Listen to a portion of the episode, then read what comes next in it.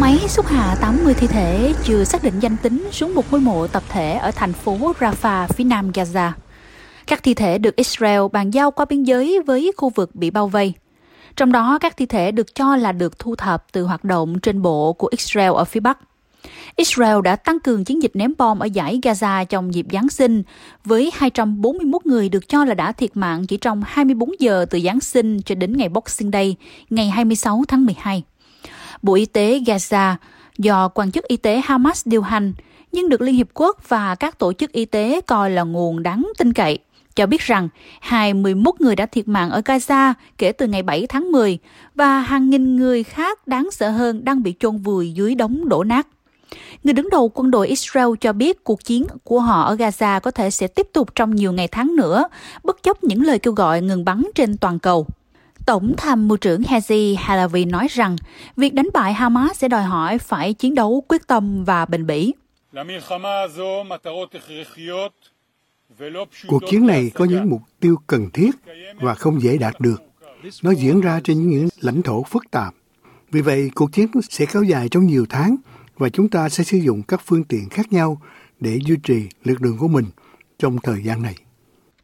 Kể từ khi Hamas giết chết 1.200 người và bắt 240 con tin ở miền nam Israel vào ngày 7 tháng 10, Thủ tướng Israel Benjamin Netanyahu đã đáp trả bằng một cuộc tấn công phần lớn ở giải Gaza trở nên hoang tàn.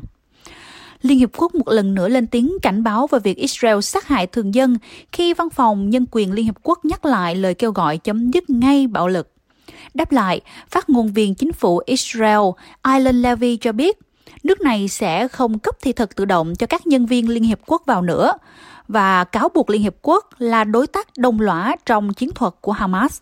In failing to condemn Hamas for hijacking aid, Sao không lên án Hamas vì tội cướp viện trợ và không lên án Hamas tiến hành chiến tranh ngoài bệnh viện? Họ đã trở thành đối tác đồng lõa trong chiến lược dùng con người làm lá chắn của Hamas. Họ đã khiến thế giới thất vọng. Chúng tôi đang yêu cầu trách nhiệm giải trình toàn cầu và bây giờ chúng tôi đang dẫn đầu Bộ Ngoại giao đã thông báo rằng yêu cầu cấp thị thực của nhân viên Liên Hợp Quốc sẽ không còn được cấp tự động nữa, mà thay vào đó sẽ được xem xét theo từng trường hợp cụ thể. Tuyên bố của Israel rằng các chiến binh đang hoạt động bên ngoài bệnh viện đã bị Hamas phủ nhận và cuộc điều tra của Washington Post về những tuyên bố trước đó về trung tâm chỉ huy bên dưới bệnh viện El Sifa ở thành phố Gaza cho rằng không đủ bằng chứng cho tuyên bố đó. Israel tuyên bố họ đang làm những gì có thể để bảo vệ dân thường trong cuộc oanh tạc của mình.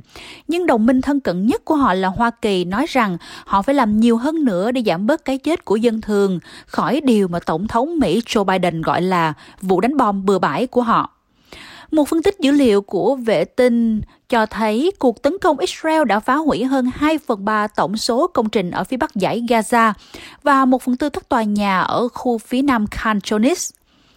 Trong 11 tuần xung đột, lực lượng này đã giết hại nhiều dân thường hơn so với vụ giết hại của liên minh do Mỹ dẫn đầu trong khi cuộc chiến dịch kéo dài 3 năm chống lại IS trước đây. Và ngoài những thiệt mạng, còn có gần 55.000 người Palestine bị thương ở giải Gaza. Một trong số đó là Saiman Nabahin, sinh viên đại học 22 tuổi, người bị mất chân trái hoặc có nguy cơ tử vong. Sau khi mắt cái chân của cô bị đứt một phần do cuộc không kích của Israel – cô đã đồng ý cắt cụt chân do nguy hiểm nhiễm trùng máu. Toàn bộ cuộc sống của tôi đã thay đổi. Từ một người khỏe mạnh có khả năng kiểm soát mọi chi tiết trong cuộc sống của mình. Giờ đây, điều đơn giản nhất là tôi cần sự giúp đỡ từ người khác, thậm chí là ngủ. Tôi không thể ngủ ngon giống như con người bình thường, không ngủ được và không vận động được. Hiện tại tôi không thể ngủ nếu không có thuốc giảm đau hoặc thuốc an thần Kể cả đi bộ, tôi cũng không đi bộ. Nếu tôi muốn bước một bước hoặc đi đâu đó, tôi cần sự giúp đỡ. Trong khi đó, có những lo ngại mới rằng xung đột có thể lan rộng khắp khu vực với giao tranh giữa các lực lượng liên kết với Mỹ và Iran. Một cuộc không kích của Israel bên ngoài thủ đô Damascus của Syria đã giết chết một cố vấn cấp cao của lực lượng vệ binh cách mạng Iran. Các nguồn tin nói với Reuters rằng cố vấn có tên là Saris Yarazi Musavi chịu trách nhiệm điều phối liên minh quân sự giữa Syria và Iran.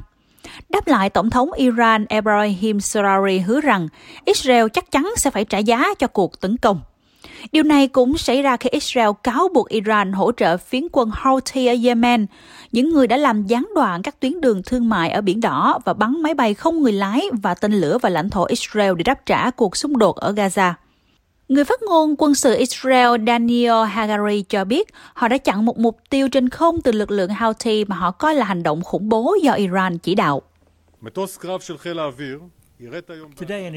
Hôm nay, máy bay chiến đấu của Israel đã chặn một mục tiêu trên không thù địch ở khu vực Biển Đỏ đang trên đường đến lãnh thổ Israel.